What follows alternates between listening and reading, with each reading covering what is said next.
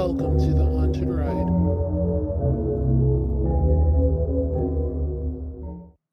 Hello everyone and welcome to The Haunted Ride. I'm your host Melissa, thank you for joining me. Now, I hope you have your tea and your snacks.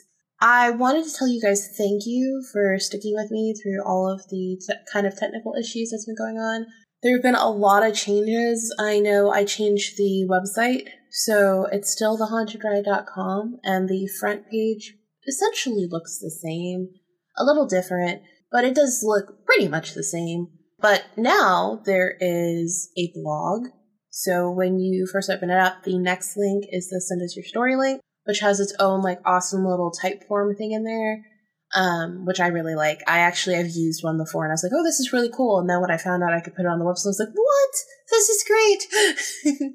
So there's that. And then the next thing is the blog, which I just got analytics from and found out you guys are actually going to. So that's really cool. It makes me really, really happy that people are actually enjoying it because I do like writing. And it is kind of nice because it gives me this sort of extra opportunity to spend with you guys because I can't type as much on Twitter or Facebook or Instagram as I can on a blog post. So it's just kind of nice to be able to like put out something else with you guys and have some more, you know, just to continue building that whole relationship and community with you guys. It makes me really happy. Additionally, there is now going to be, I think I've finally gotten it as nice as I sort of want it to be for right now. There is now a login screen for members, and it's going to be anybody who has signed up to be a key contributor through Patreon. So you'll get an email from me saying like, hey, thanks for, you know, donating on Patreon, etc., etc. And then you'll also get an email from the website saying if you would like to register to be part of this group, here you go. It is called The Haunt Club. I played around with titles for a while, and that was the best one I could come up with. I mean, I think it kind of goes with The Haunted Ride, The Haunt Club. They work. It's fine. I'm really good at, like, extra creative names. Like, if you want me to, like, figure out, like, an extra creative name for a character, I can totally do it. If you want me to fill out, like, a normal name, I don't really think I'm all that good at it. And I think that's what it is. I don't think I'm all that good at it. I don't think I'm horrible at it. I just think that I'm not good at it, so whatever good idea it is that I think I have instantaneously drops in coolness factor. But yeah, there's that. And I know Spotify just got its feed updated since we also changed host when we changed the website. And I didn't really realize that there was going to be that much of an issue. Like I had done research and people had said like, yeah, it's a pain in the behind to like switch from one host to another when your host's website, not a legitimate, you know, podcast host.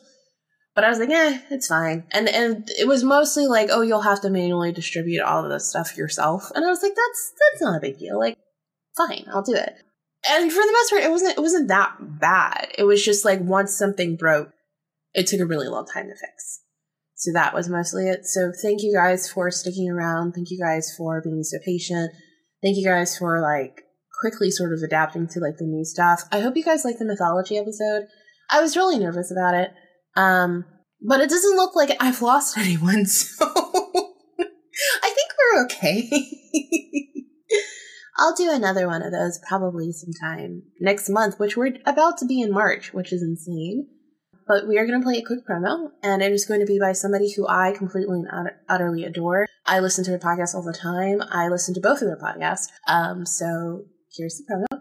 Hi, I'm Lainey, host of the True Crime Fan Club podcast, and I'm excited to tell you about my brand new podcast called It's Haunted, What Now? It's a podcast that brings you true stories about haunted objects and the owners who unknowingly welcome them into their lives. Join me as I share these creepy, spooky, and downright terrifying stories. You can find It's Haunted, What Now? On your favorite podcatcher or at hauntedpod.com.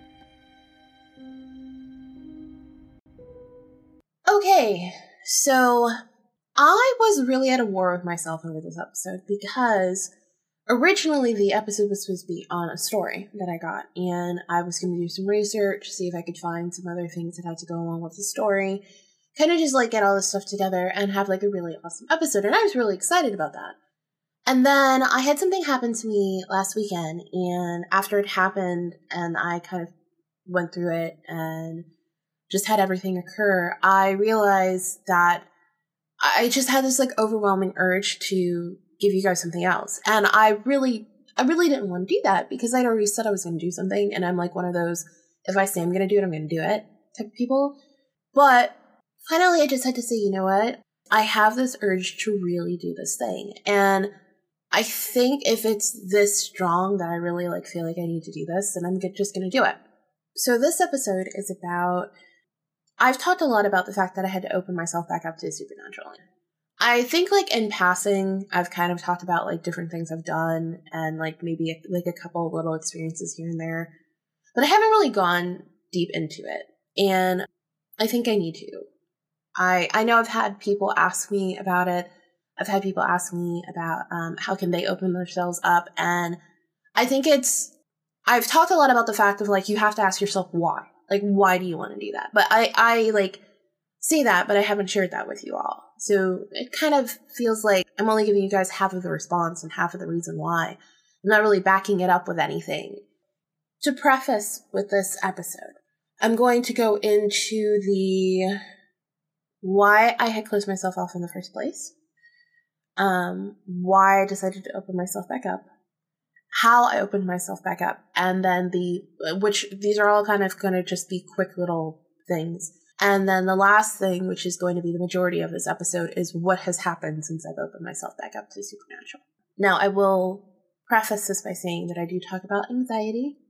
So if that's, I'm not going to, deeply dive into it. I'm going to put it out there that I'm going to mention that word if that's something that like it's hard for you to hear, that particular word. I don't want to trigger anything for you. So please maybe skip ahead about a minute or so. And I'm just going to, like I said, touch on these points really quick.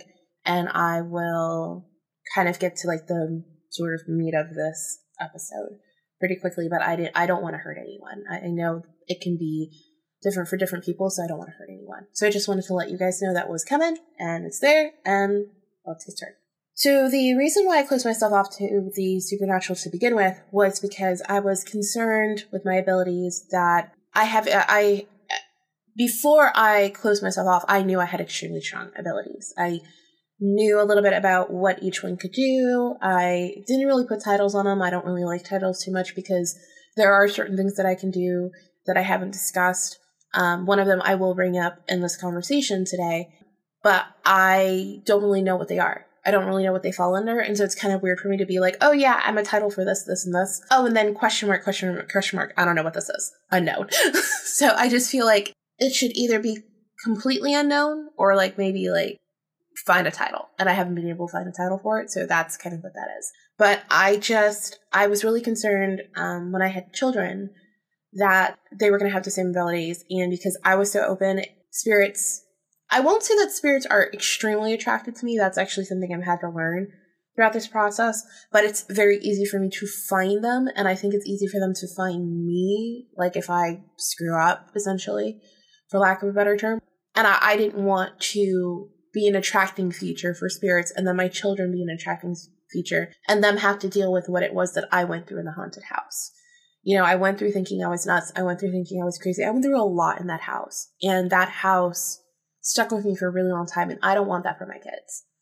So that was a lot of why I closed myself off. The reason why I had to open myself back up, though, is because I started realizing I was having anxiety.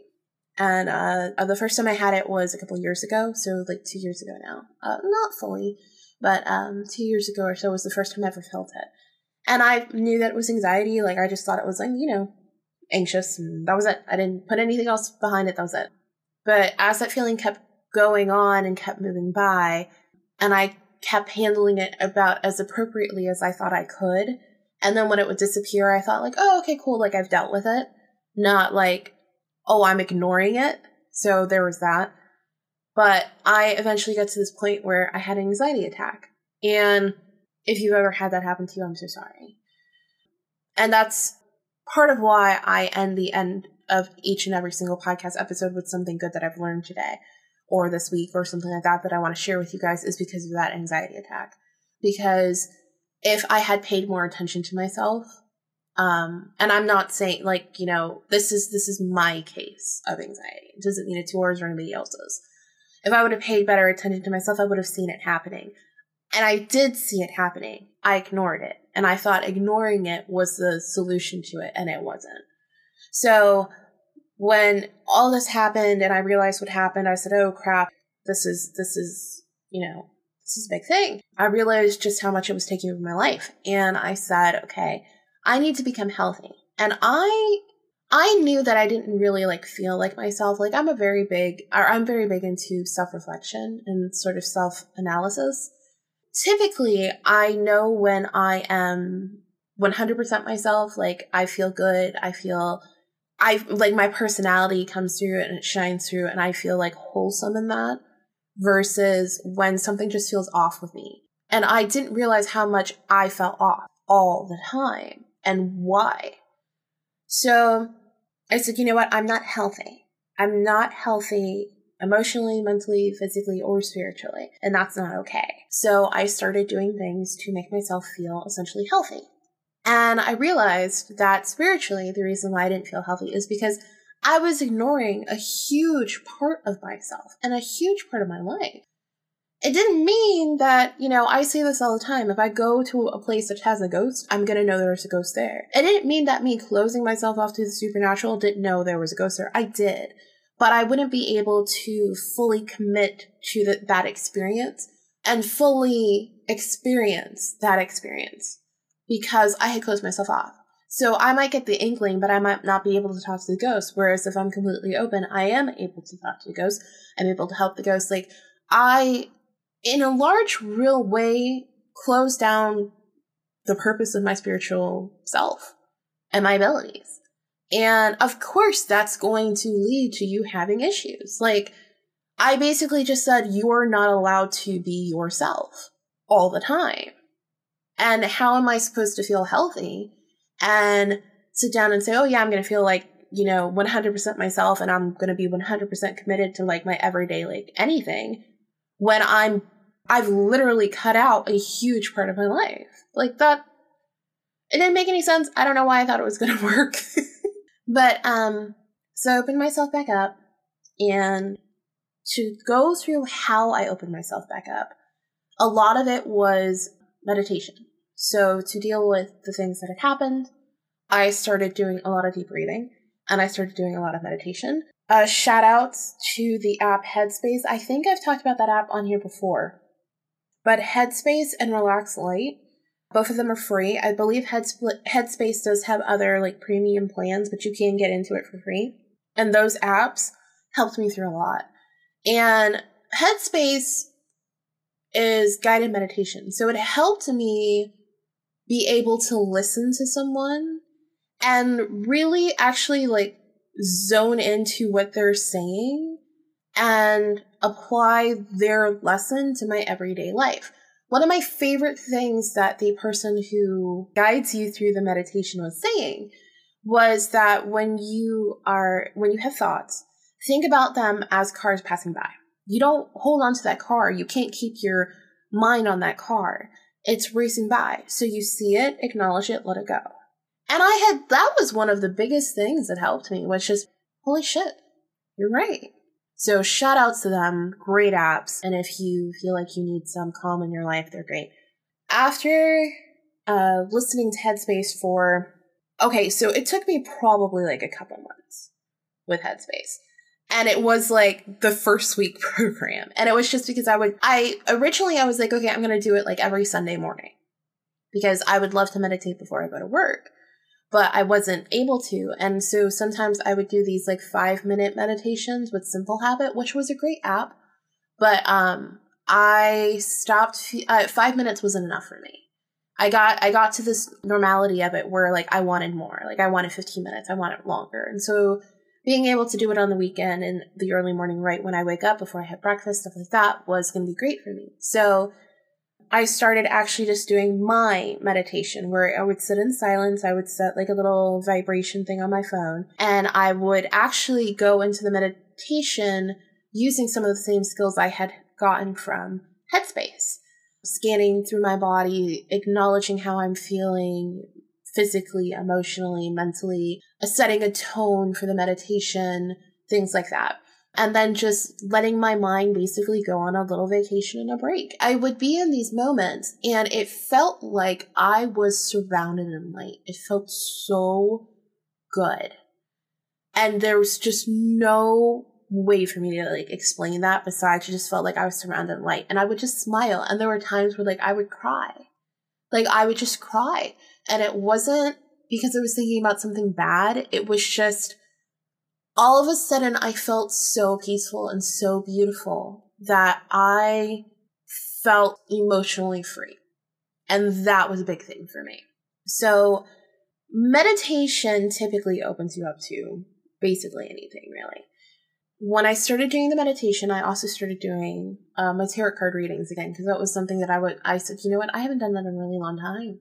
I have these cards, like I haven't touched them in 2.5 years. And that's ridiculous.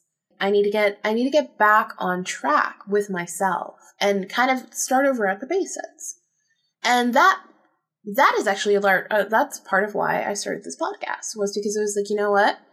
I got to get back to the basics. And one of those things that I've always felt was that I'm supposed to help people. And I was like, well, how can I help people? How do you talk about the subject with people? And then I realized I listen to podcasts all day. That's what they do.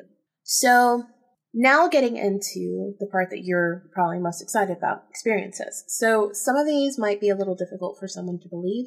It's perfectly fine. Doesn't bother me at all. One of these is actually I've talked about in the interview when I said there's an experience that happened to me that I know is going to be outside of most people's available spectrum to believe. And when I say this story, they may turn around and say, well, I can't believe that. So how can I believe anything else that comes out of your mouth? That was a big fear for me, for being able to share that story. I just realized, you know what, I've got to share it. So we're going to start with the first thing that happened. I had sort of started picking up on energies a lot easier after the meditation and the tarot cards and stuff like that, just picking up on stuff a lot better. And then I was laying in bed one day. And it was dark outside and the moon shines right down on our house. It passes over our house and so does the sun every single cycle. So it's really great because if the shades are open, you know, during nighttime or something, you'll see like the blue light all around the house. It's beautiful. Absolutely gorgeous. So I was sitting there like this and it was like late at night and I left the curtains open so that I could just see and have this light like flow into the room. And it was just like creating this like peaceful, calm environment, really. Well, all of a sudden I see these 3 lights and I see them in the back of the yard and they kind of float around and they're kind of like dancing. And it would almost be what you would think of as an orb. Except it wasn't like the flickery dust sort of particle looking shape. It was almost more like a glowing bulb of light. It was glowing, it pulsated a little, and it sort of flickered almost. So at first I thought like, is it a flashlight? Is it like, you know, somebody out? And like, I'm trying to think like logically. Is like there's somebody outside in the back of my house? Like, what's going on? So, but something in me was like, I'm having this thought, but emotionally, I'm calm. And actually, as the lights are getting closer, I feel happier. And I was like, okay, I'm just going to like lay here and let this happen. So I'm thinking, okay, well, the lights will stop. At this point now, they've gone from outside of the back of the yard into the screen patio. And they're now at the sliding glass door, which is my bedroom. So I was like, okay, you know, if it's a flashlight, it would just end the sliding glass door. That's it. No, the lights come into my room, and it's 3 separate big bouncing balls of light. They come in, and it's almost like they're dancing, and they kind of flitter around.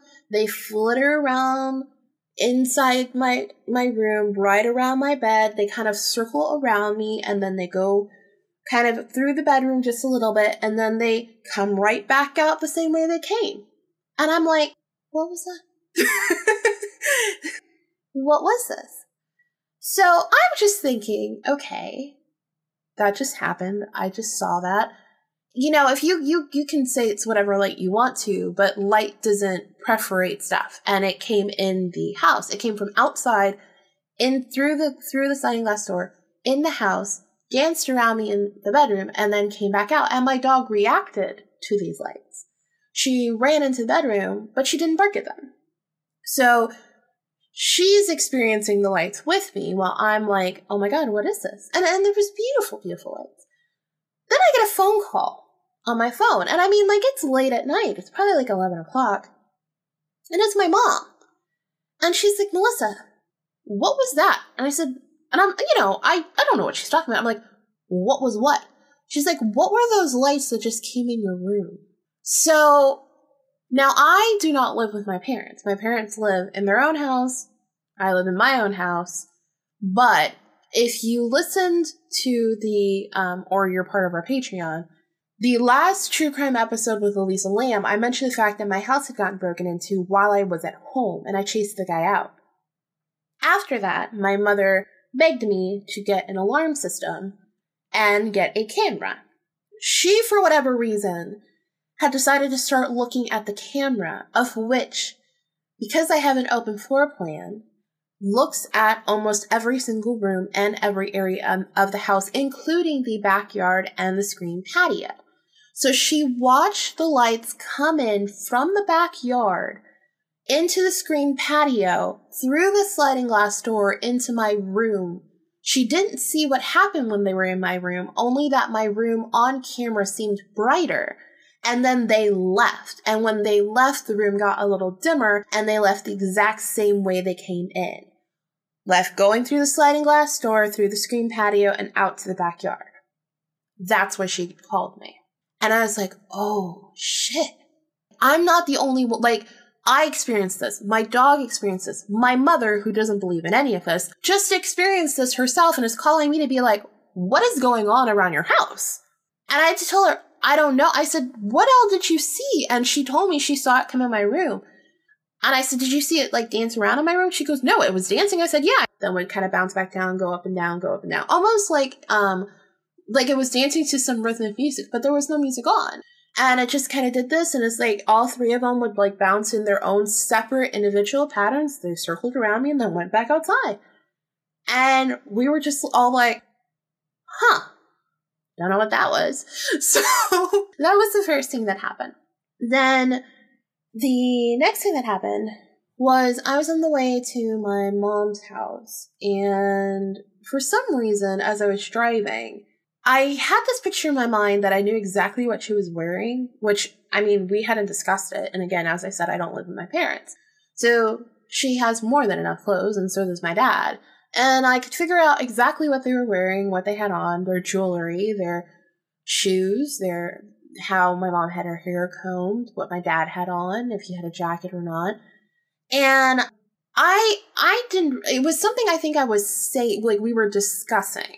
I said, okay, you know, I guess that's just, maybe that's their most active outfit that I've seen them in, you know, recently or, you know, something like, it's not a big deal. So I go and I walk up and I said, huh. I said, did you guys just get dressed? And they said, no, we've been in this for like over half an hour. We were waiting for you to like get here. And I was like, uh-huh. And it was exactly to a T what I had envisioned, even down to their jewelry. So, okay, cool. Then when I had also been driving out, so these two occurrences happened on the same trip to their house, so within like a 30-minute span, but clearly were different. So one, we were discussing something or whatever, and it ended up that we did discuss that topic. I did not bring it up. My parents did, which was really interesting. So I was like, okay, cool. So precognition, great. And then I had this like weird random dream about a cake. Again, this is as I'm driving. So it's more like a daydream. So I'm still present driving and paying attention, but it's almost like, I don't really know how to explain it more than it's almost like just like image just came to me. So it was me saying, now at this point, it was me in the car saying, hey, you need to be careful about the cake in the trunk. And then the trunk flew open. And we didn't lose the cake, but it flew open. We had to pull over and, you know, close the trunk of the car. And by we, I mean me. Like I had to do this. So clearly I didn't have a cake in the trunk.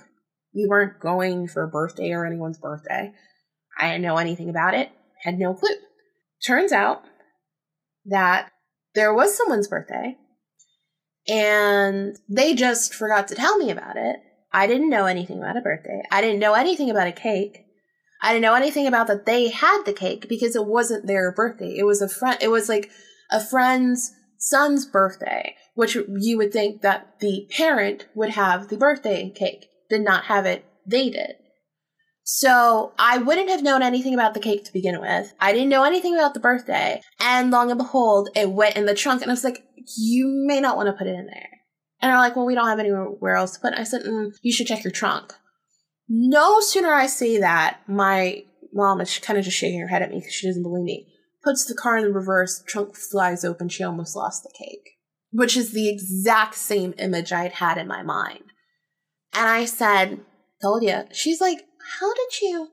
And I said, I had this weird image come to my mind as I was on my way over here. And she even said to me herself, she's like, you didn't know anything about a cake. Did I tell you about a cake? I said, no. I said, you didn't tell me anybody's birthday. You didn't tell me anything about a cake. I didn't even know there was a cake until I got here and you came out of the house with it. So there's that. Then I remember this time we were at a store and my mom all of a sudden was trying to get a hold of one of her friends or something, and she couldn't get a hold of them. So we're walking. My mom apparently had her phone on silent, and I didn't know this. And I said to her, all of a sudden, I stopped and I said to her, I said, you should check your phone and call your friend. And she said, huh? I said, you should just check your phone. I think your friends might be calling you. So she goes, puts her hand, her phone's not vibrating, goes, put her hand in her purse, takes your phone out, is about to tell me my friend's not calling me, and goes, there's no one, looks down, and her phone starts ringing. And it was the particular friend.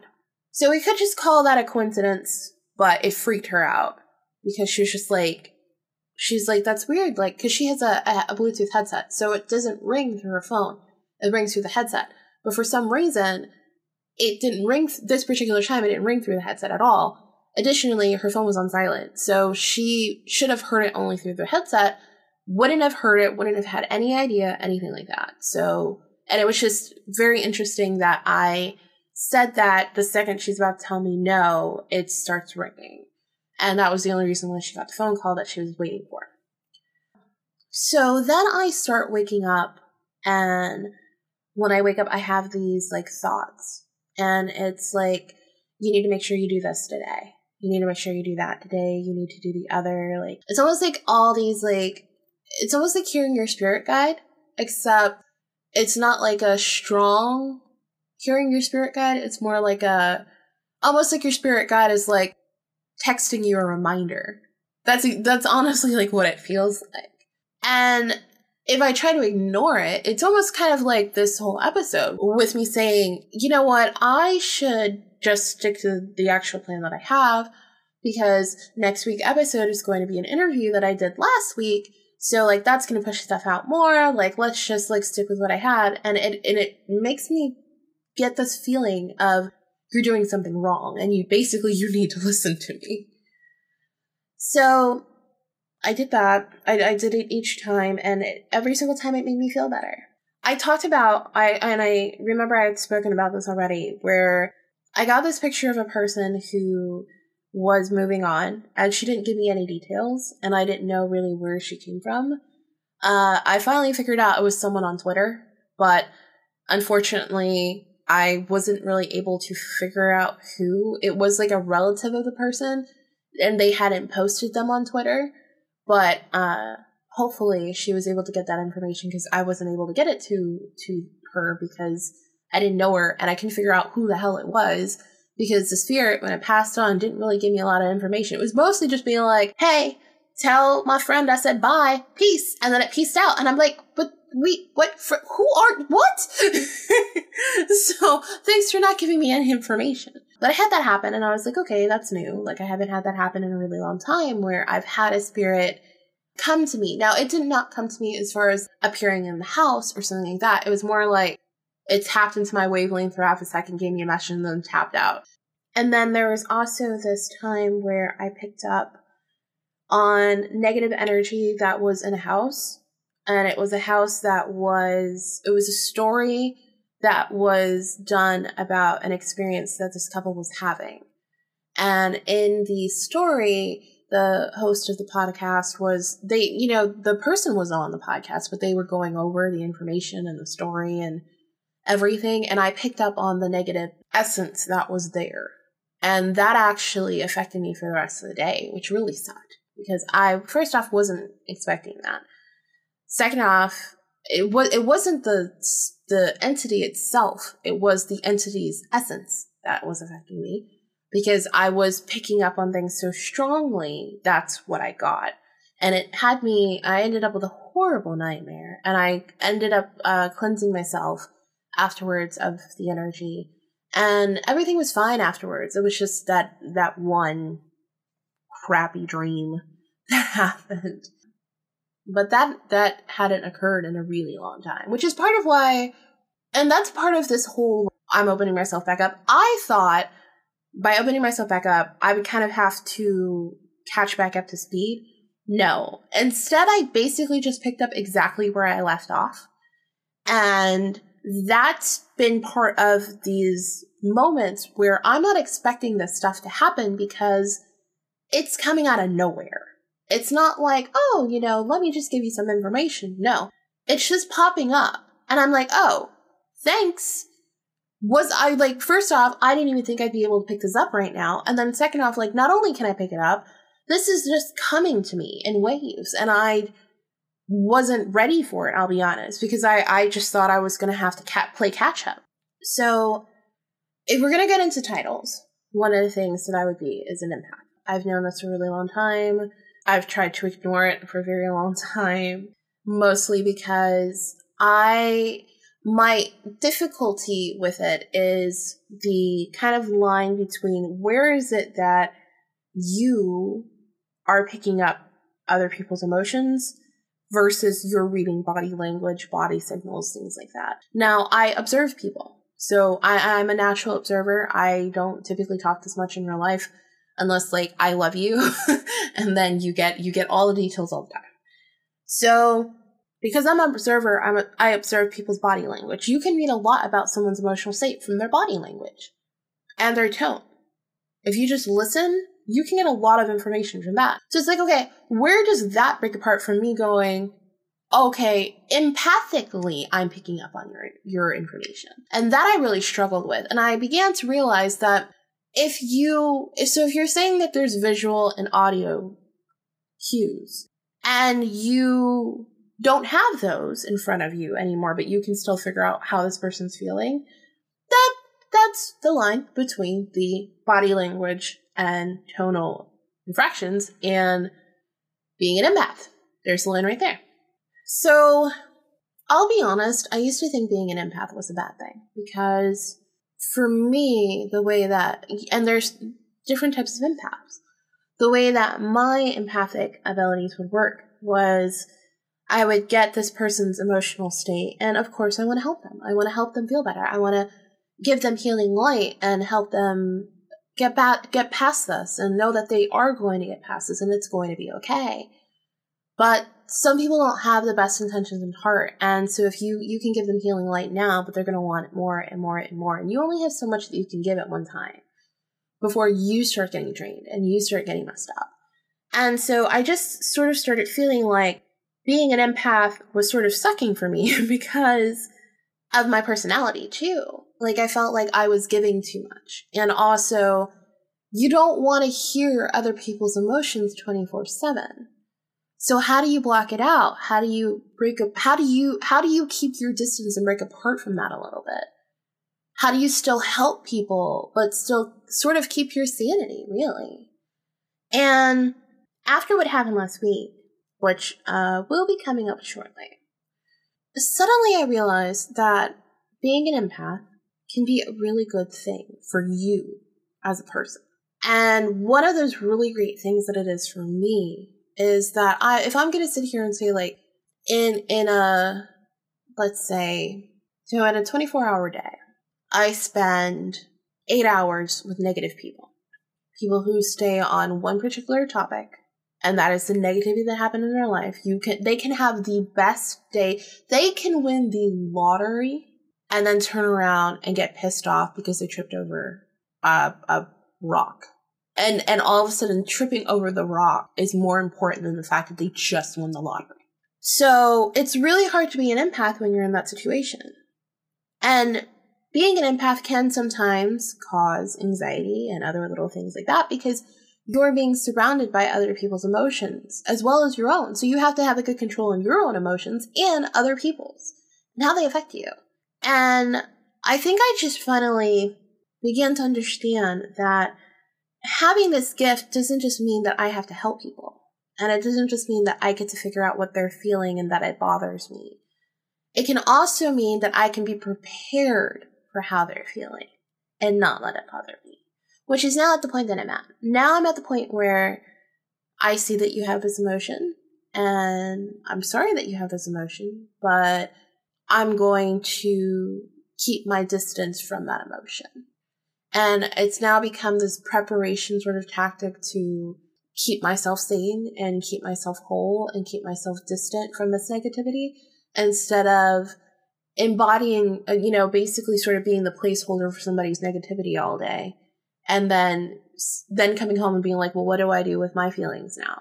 So that's actually really good. So what happened this weekend, and actually by this weekend, it's really last weekend, that started all of this, is I had done a tarot card reading, and basically when I did this tarot card reading, it hit me. Like, I felt like the energy from it just hit me. And it said some stuff to me.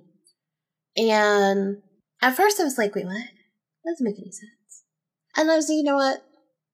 It'll make sense to me when it's supposed to. And then as the day went on, it's without me even thinking about it, I started doing it. I started doing what it was that it was talking about. I started going through all these things, and I just started feeling so peaceful and so calm and assured, actually, which was an amazing feeling, and just almost like free and confident in myself, which was insane for me. I was able to keep that through the whole week. No matter, don't get me wrong, there are tons of I had to re-record the beginning part of this episode because of something that like was annoying that happened. It was annoying. It was unexpected. It came out of the blue. It's going to cost me money that quite frankly I don't have. And it just came out of nowhere. But I'm just kind of like, okay, it's a sort of acceptance that I just haven't had in a really long time. And it's don't get me wrong, I still have difficult times, I still have difficult moments, but all of a sudden things are just so much easier ever since that reading. To get into some, I guess you would call these like psychic things, I was going to go talk to someone that I know is also an empath and just talk to her about her day, stuff like that, how she's doing, etc. And I walk out the door and I said, hey, you know, typical hello. And she said hello, but it was like the second after she said hello, in my mind I heard happy birthday, Charlotte. And I heard it so loud I thought she said it. And so I kind of stopped, and she kind of looked at me weird, and I looked at her weird, and I, like, walked a little closer to her. I was like, did you say happy birthday, Charlotte? And she looked at me, and she goes, no. She goes, but I was just thinking happy birthday, Charlotte. Today's my friend's birthday. And she's like, what's so interesting to me is she didn't ask me how I knew that. She didn't ask me how I knew it. She didn't ask me, because I didn't know she had a friend named Charlotte. Like, we're not friends. We're like, you know, we talk like 3 times. I'm able to see her 3 times a week for about 10 minutes. We chit chat about random stuff. I just learned her kids' names the other day, like legitimately the other day. it doesn't make sense that I would know that just now, but somehow know like all the names of her friends or even her friend's birthday. But she never questioned me on it. Never. Not a single thing. Just like, that happened. Okay, cool. And then just kept going. Then we had a meeting and I was just like, come on, can we like please start this meeting and stop chit-chatting about stuff? Like the meeting was already starting late and all this stuff. And I already knew like it just wasn't going to be like a good advantageous meeting. And I'm just waiting, really. And in my head, I hear the thought. It was almost like what happened when I was describing the car and the trunk and seeing my parents. It was like this image hit me that this person had kind of crossed their arms, kicked out their legs, smirked like an asshole, and then said, "Are we boring you, Melissa?" About 10, 15 seconds afterwards, this thing happened. Now, I actually talk about this on the interview for next week that you guys will hear. We were talking about, while I believe in everything, that doesn't mean that I approach things in an illogical way. I still want to debunk my own experiences as much as I can. And so I get to this point where it's like, you just had the experience. And the clear sign that she hadn't said this before was there were 4 other people in the room with me when this happened. The 4 other people visually and or audibly reacted when this person said what they said. If it would have happened the 10 to 15 seconds before I heard it so clearly in my mind, they would have done it then, not later. So that happened. I said, okay. And then, and this is kind of going to go into a little bit of a dark thought about suicide. Don't worry, nothing like that. But just, I have to bring up that word and I just want to make sure it's not going to hurt or affect anyone. So I had started having like suicidal thoughts, which I understand is a huge, big thing. But I was like, that's weird. I don't feel like it's coming from me.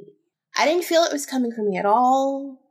I didn't know who it was coming from, but it felt like it wasn't coming from someone that I talked to all the time or that I even per se sometimes would talk to weekly. It didn't feel like it was coming from someone that I would see on a regular basis. So I was just like, it felt like it was, what I kept calling it in my mind was a neighbor or someone I knew.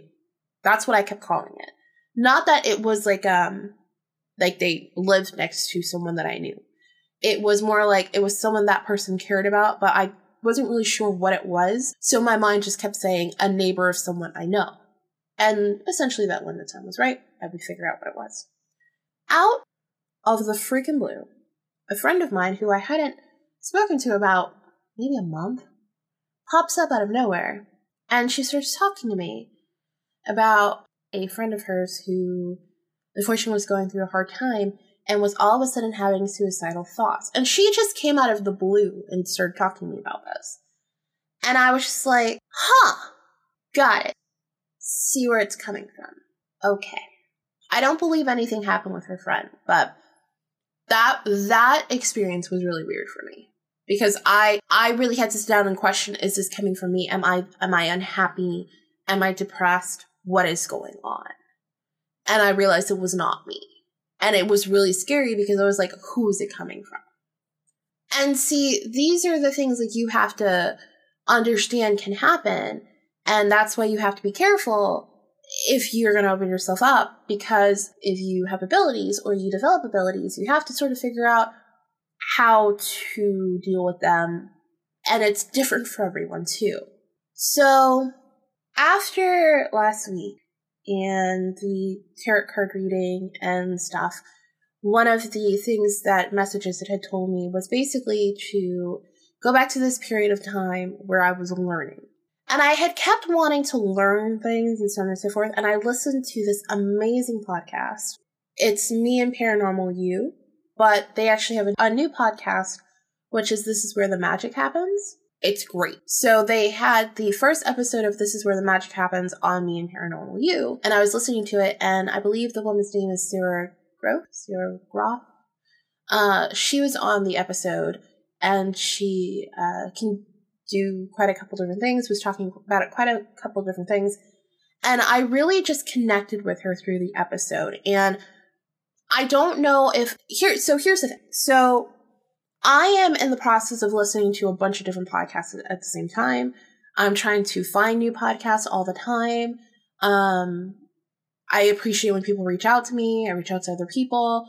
So I'm in this process where at any given time, even right now, there's almost 300 episodes of podcasts on my phone downloaded. So that means there's podcasts I haven't heard from before. There's podcasts that I absolutely love and adore. My podcast player is set up, which I use Podcast Addict, shout out to them too. I have it set up where if it is a podcast that is one of my favorites, basically any episode I haven't heard of from them is downloaded on the phone. And then any new episodes they have are allowed to be downloaded on the phone. And then for any podcast that's new and I'm just starting, I'll download 3 to 4 episodes. So when I'm listening to podcasts, I either have the choice of being able to listen to my favorites or being able to listen to a podcast queue. And the queue has every single episode that is downloaded on my phone in there. So if I say I have 300 episodes on my phone, I have 300 episodes in the queue. It's amazing to me that that episode came up because that was one out of over 300 episodes that came out of nowhere. Additionally, I still have plenty of other episodes I need to listen to from Me and Paranormal You. So that means I have older episodes of theirs on my phone as well. And technically the older episode should have come up before the newer one did. Because that was the, you can either do like newest episodes from like the podcast you really like to the oldest, or you can do a random. And I was on random. I was not on newest to oldest. So this one came up and I was connecting to so many different things that she was saying. And she was talking about her light and learning and things like that. And I really just sat down and I was like, okay, I have to do this. I get it, universe.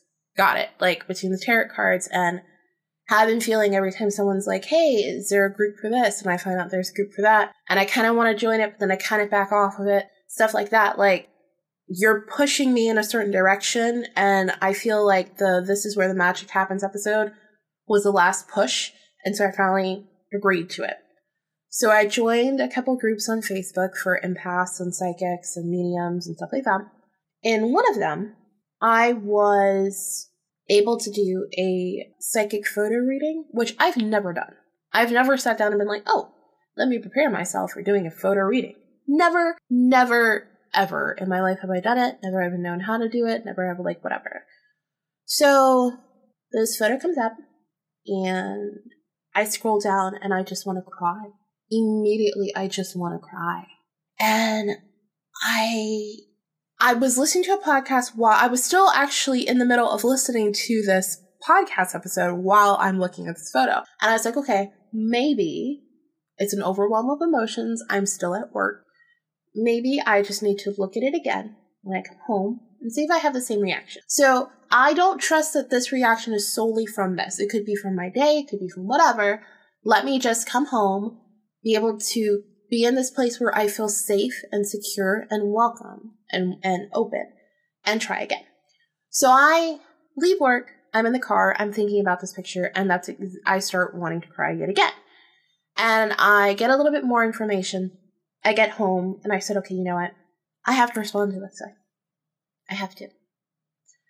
And I could be wrong or whatever, but I have to respond to it. So I go, I write my response, and then after I was done, I felt fine. I didn't have the feeling of wanting to cry anymore when I looked at the picture, like I was done. So I close out, I'm finished. I'm like, I actually, at this point, so there were 2 other comments and some people had replied, I thought, or something.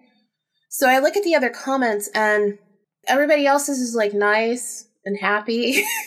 And I'm over here like every time I look at this picture, it feels like I want to cry. Like I feel like you've been through something and you lost someone or something very dear to you. And I was even at this point where I was beginning to get a name and I was like, let me not go there. Because if I'm wrong, like my biggest concern was just like, they're going to think I'm like an idiot. I've never done this before. Again, just opened myself back up to my abilities a couple months ago. Like maybe that's just too soon.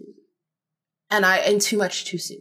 The girl responds back to me, and turns out that that's exactly what she had been doing over the last couple months. I was exactly right. And I was just like, whoa. And sure, you could say that, you know, I just picked up on something. And in the picture, she was smiling. She seemed fine. She seemed happy.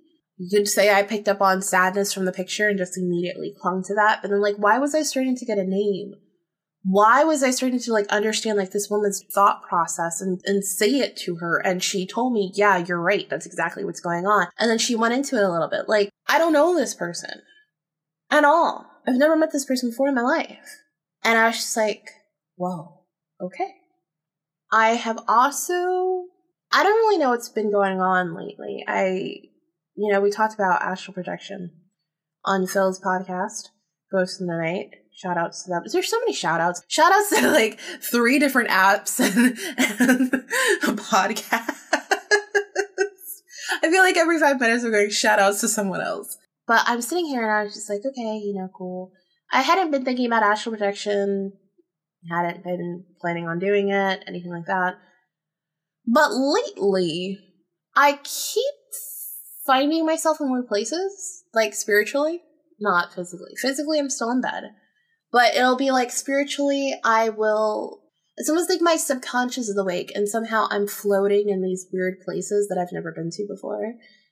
And then when I come back to my body, however it was that I was walking or laying or whatever is exactly how I look when I'm back. And that's not how I went to bed. Nothing's ruffled or moved or anything, like I moved that way. And it doesn't feel like a dream. It feels more like I'm traveling.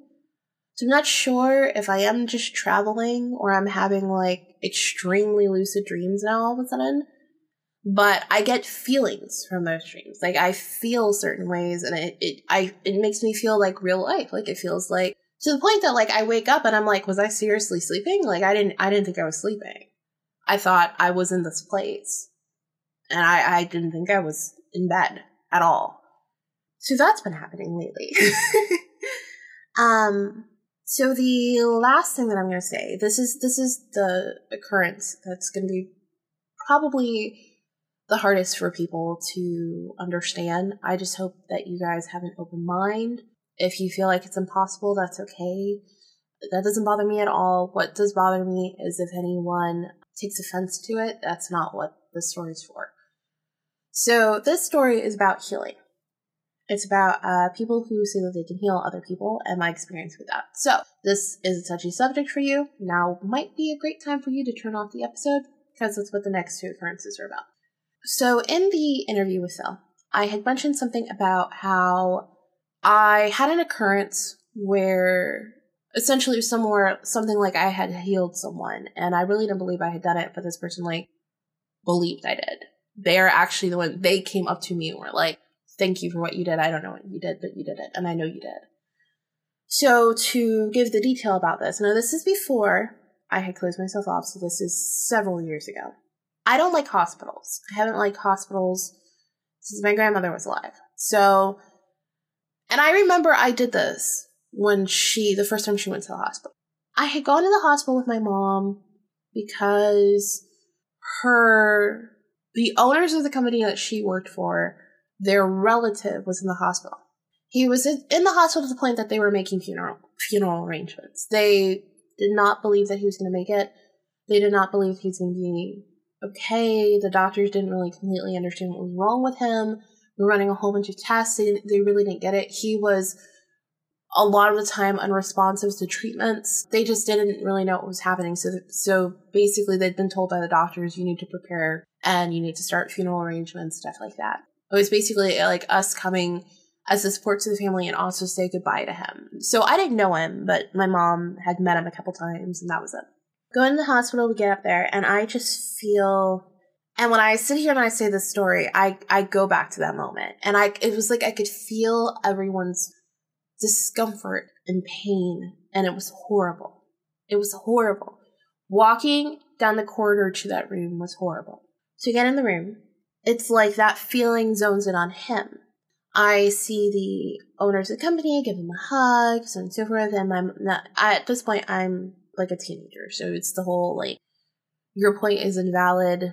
Just be quiet and stand there. And then, you know, you can talk when we get back home. That was it. So I kind of just stood in like a little bit of a corner, and I'm looking over at the person who's laying on the bed, and I just see this huge, dark, black energy. It was like negative energy. And I don't mean negative as in evil. I mean negative as like a void. Like something was like a void around this person, and it was dragging him further and further away. And I just thought it was really weird that I'd seen that. I don't know, something about the situation and the sadness and everything, it overwhelmed me to this point that I just wanted to help the person. So what I did was, it was almost like a recycling of energy. I took their negative, voided energy into myself and gave them my positive energy. So my light energy, everything, and I poured it into them. I could see that there was like an issue with his liver. I poured it in there. I could see like there was like an issue with him breathing. I poured it in there. I just slammed him with this energy basically until I couldn't release the negative energy anymore. Or until I almost passed out. I am now at this point where I'm sitting in a chair. I'm burning up. I feel like I'm about to pass out, and I'm trying to get my mother's attention, be like, I need to leave. I need to go home. I need to get out of here now. And she's not paying a lick of attention to me, and I'm trying to be polite. And it gets to the point where the owners see me looking like this, and they're like, what's wrong with your daughter? And she's like, oh, she's just fine. And I'm like, no, I really don't feel well. So I had almost passed out, and they saw me sort of like fall forward, and they were like, oh shit, like she really has to go somewhere. So my mom is now pissed off at me for like embarrassing her because I got sick.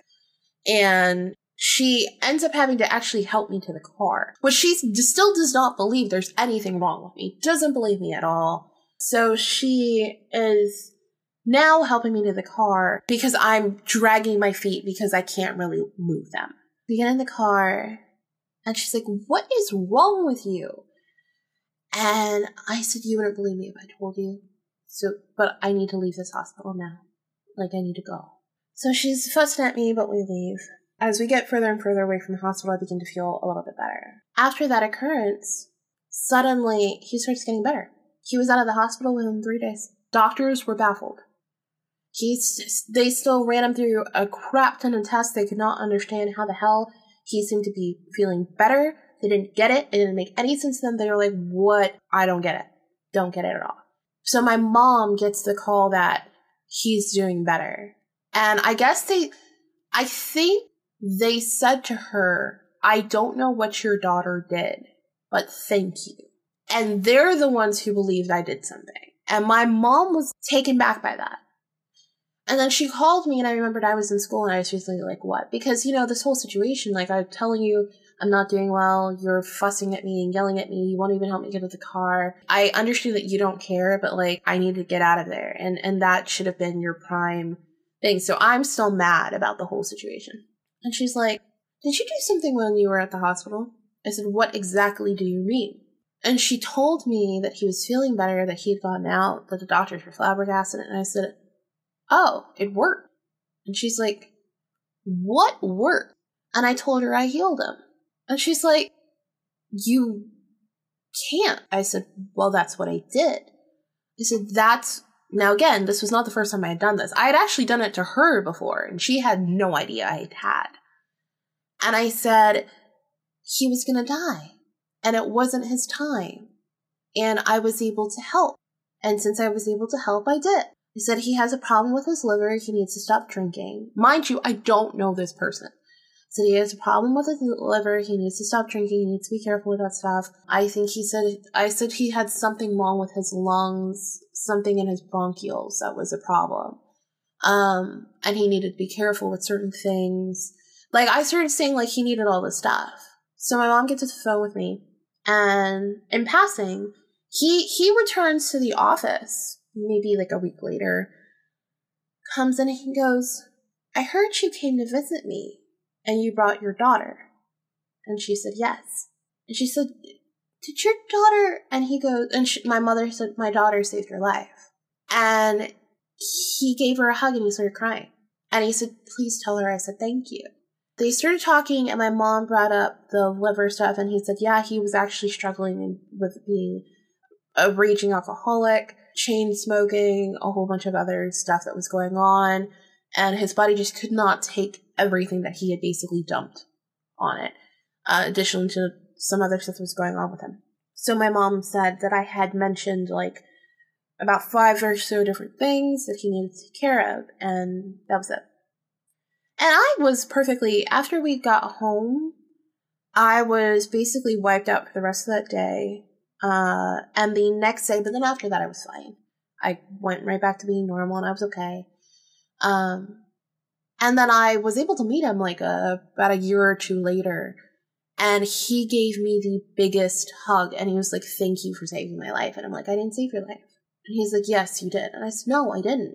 I said, you just needed someone to help you. And I did. That's it. And so that was, I think, probably one of the first times my mom legitimately believed me. Like, she, like, because other people couldn't understand how this happened. And so my mom, for the first time ever, looked at me a lot differently when I would say something happened. It didn't mean that she wanted to hear it. It didn't mean that she completely 110% believed me. But she would go back to this moment of when I had told her this and she didn't believe me. I had displayed these symptoms, she didn't believe me. And other people had to tell her, you're an idiot, basically. You should have believed your daughter. She would just go back to that moment. So what happened last night was I was not feeling very well. I had gone over to my parents and I had made them dinner. It was, my mom's birthday was a couple weeks ago, but between being extremely sick and everything going on and just finances, I really didn't have the money to take her out and do anything about it. So we did something this weekend, which was me cooking for her and doing some stuff for her and stuff like that. I left a little later than I had planned to, and I started feeling a bit unwell. The area of where my parents live, it's populated just fine, but it's still, they still like to be like really rural. So there's like a really, really nice racetrack and a really nice Burger King, and they're building up stuff out there, but there's no streetlights down that road. And it's the main road where all the complexes are and the subdivisions are come off that road and everything. And they may have streetlights, but the actual main road doesn't.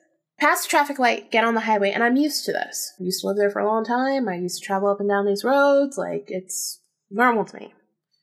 So I'm driving, and it occurred, like, I have the windows down, and I'm thinking about light and just my light that I've been getting, like, really, comfortable with. I'm thinking about that and just stuff like that. And I begin to feel better when I will take my hand and put my hand on my stomach and just imagine that area is gathering light and full of, like, healing light. Again, previously, I assisted in helping someone heal.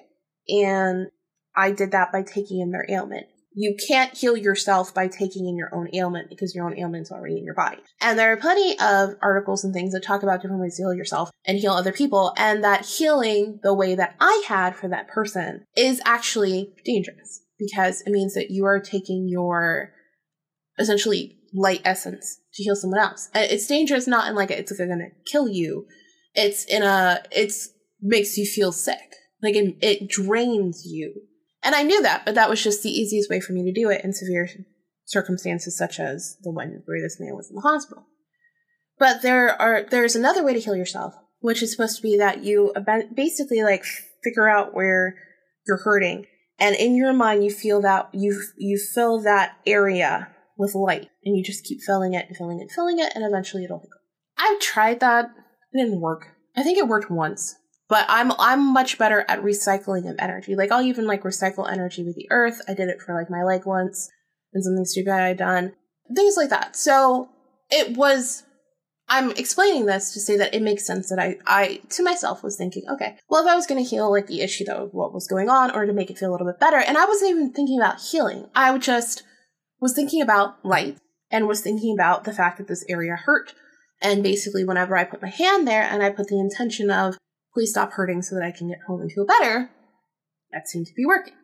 I'm driving through now what is an extremely populated area with outlets and malls and this and that and that and the other, and there are a ton of streetlights, and they're not on. And it kind of dawns on me, but I don't really think much of it because they're just like, eh, you know, whatever. And there's storms, maybe something. You don't know. And I didn't come that way to get to their house. I came a different way. So who knows? Honestly, a storm could have knocked something. You don't know. But then again, why would it just be the streetlights? You don't know. So I'm driving.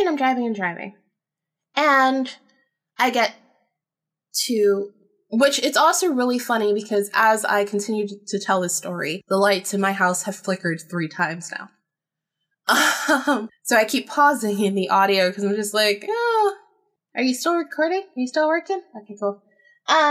So I keep driving, and I get to another extremely populated, like the other one. And I'm like, okay, no, there should be lights here.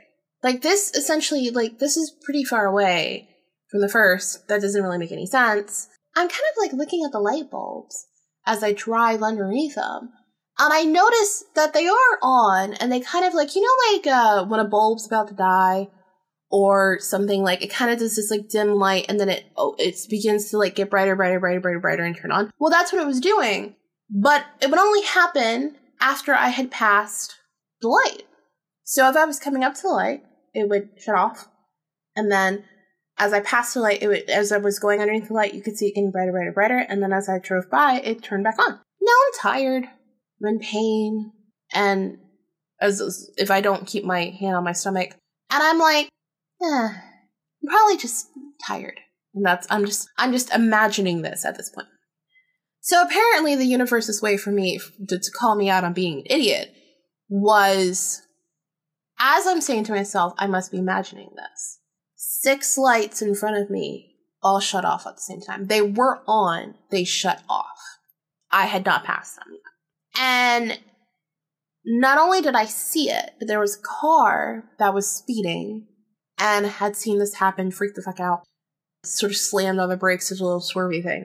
All because the light shut off and it was speeding and it just startled the car. The car was fine, it didn't hit anyone, it wasn't going to hit anyone. And I was like, oh shit, okay, wait, so that, like, now I have a witness. So if I want to sit here in the bucket, okay, like, let's sit here and think about this. Like, so you're telling me that I'm thinking about light, and because I'm thinking about light and gathering light in order to help myself, and it's nighttime, pitch black, there is no light. Every bit of light that comes on, that I pass underneath, I'm gathering and bringing to my body, and then it comes back on. Like, that doesn't make any sense. Why would that even happen? But then I questioned this, and then all of a sudden, all the lights shut off simultaneously, only to finally turn on the second my car passes them. So it's now, at this point, a white car and my car. Those were the only 2 cars that passed between the moment that all the lights shut off and all the lights turned back on. No other cars did. And I had to sit down, I had to say to myself, I think that means I'm doing this. Like, I think because I am envisioning gathering light, and there is no light source out right now that's super close to me. The closest thing for me to gather light from that I don't need, like I could gather light from my car, but I need my car in order to move. So the closest thing for me to gather light from that's stationary that won't hurt anyone would be a street light. So I call my dad, who he's way more open into stuff like that. And we've been talking about the fact that I've been having a lot of like light stuff happen to me lately. And he's been really interested in what I'm telling him, like stuff about light that's been going on with me. And I told him what was happening. And I was like, as I'm telling you this story, Dad, like it just happened again. Like all the lights on this side, and it wasn't on both sides of the road. It was on my side of the road because I'm at this point on a 3-lane highway. So the lights on the 3-lane highway are the ones that are messed up. The lights coming in the opposite direction, they're all on. That's part of why I was like, that's really weird that only these lights are off. And then, they're coming back on. And I was like, okay, maybe they're just turning them back on. But like, the mileage doesn't make any sense. And he's like, I think you need to realize that you're the one doing it. And I was just like, I guess so. What else do I say to this? But that was the last thing that happened. And there are people who, they, for some reason, when they're around lights, they're either will turn off or turn on or get brighter. There's a theory that used to, I don't know if it's still on, but some people would say that extremely psychic or children who would be a medium would be able to affect lights that way. And it was like, it meant that it was like spirits or stuff like that. And it was a corresponding with between spiritual energy and the light. And it was actually like their energy manifesting. I don't know if that's true. I have no idea about any of it. But those have been my occurrences thus far.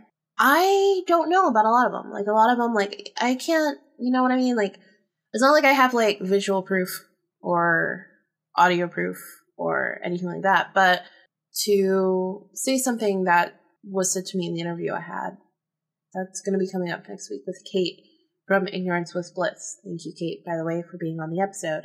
It doesn't really matter if you believe or not. It doesn't take away from the fact that this person had this experience. It doesn't.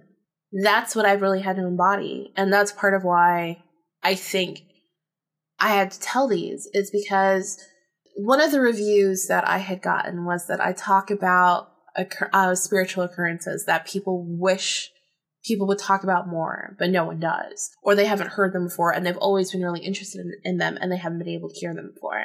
I don't talk about things if I don't know them or if I don't research them or if they haven't happened to me or something like that. I think it's really good to have that reputation, I think, of being able to approach everything in the paranormal, not just, oh, the common things or the most talked about things or the most believable things, but being able to be like, yeah, this happened to me or yeah, this happened to you or like, that's just it. That's all there is to it. It's an experience. And at the end of the day, like, that's what life is about, right? Our experiences, our joys, our woes are what we learn. So that's all I've got for you guys today. For the thing that I learned. So this is awesome. The thing I learned was from My Favorite Murder, which I swear to God, this is the last time I'll say shout out to them. They don't listen to this podcast. Karen and Georgia have like 20 million freaking podcasts they can listen to. They don't listen to this podcast. They're never going to know about it. Nothing. But I got it from them. And when I heard it, it made a profound difference in my life. And they're also part of what gives me, you know, gave me the courage to begin to do these little like, what did I learn the week or happy little things at the end of the episodes. That's something to do on their show. It always makes me smile. And I always love it. And this was theirs. And so I will share it with you because now it's mine. This was theirs. And I will share it with you because now it's mine. So it was a to-do list, which I was like, the fuck is a to-do list? And it's basically like, you know, we sit here and we make these to-do lists and we go through all the things that like we have to do in a day. And then sometimes it helps us out. But then if we don't get them all done, like sometimes it just makes us feel more impacted for the next day and the next day. And that's unhealthy. You only have so much time in the day. And you can't just count your failures. You should be able to count your successes too. A to-do list is basically to talk about all the things that you did today. So for instance, my to-do list would be I recorded a podcast episode. Or because I was up till like 1 something in the morning, I started working on a new website for my blog. Or I cleaned up the yard a little bit. Or I ate a really unhealthy lunch that I loved. Like, just little, it doesn't mean that I did all these amazing, incredible things. But if it brings you joy and it brings you happiness. Isn't that the same thing I mentioned earlier? Focusing on this one negative thing when you have all these positive things in your life? A to-do list basically just is you saying no. I'm not going to do that. I'm going to focus on the positive things that happened today.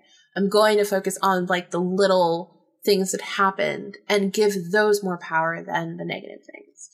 Now, I have not written down a to-do list at all. I haven't. And I listened to this episode on Friday. I listened to it on Friday and I did not write down a single thing.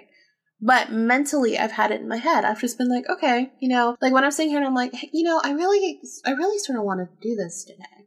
And I'm like, but what else did you do today? Or how did this go? Or how like, it's almost like a mental check-in.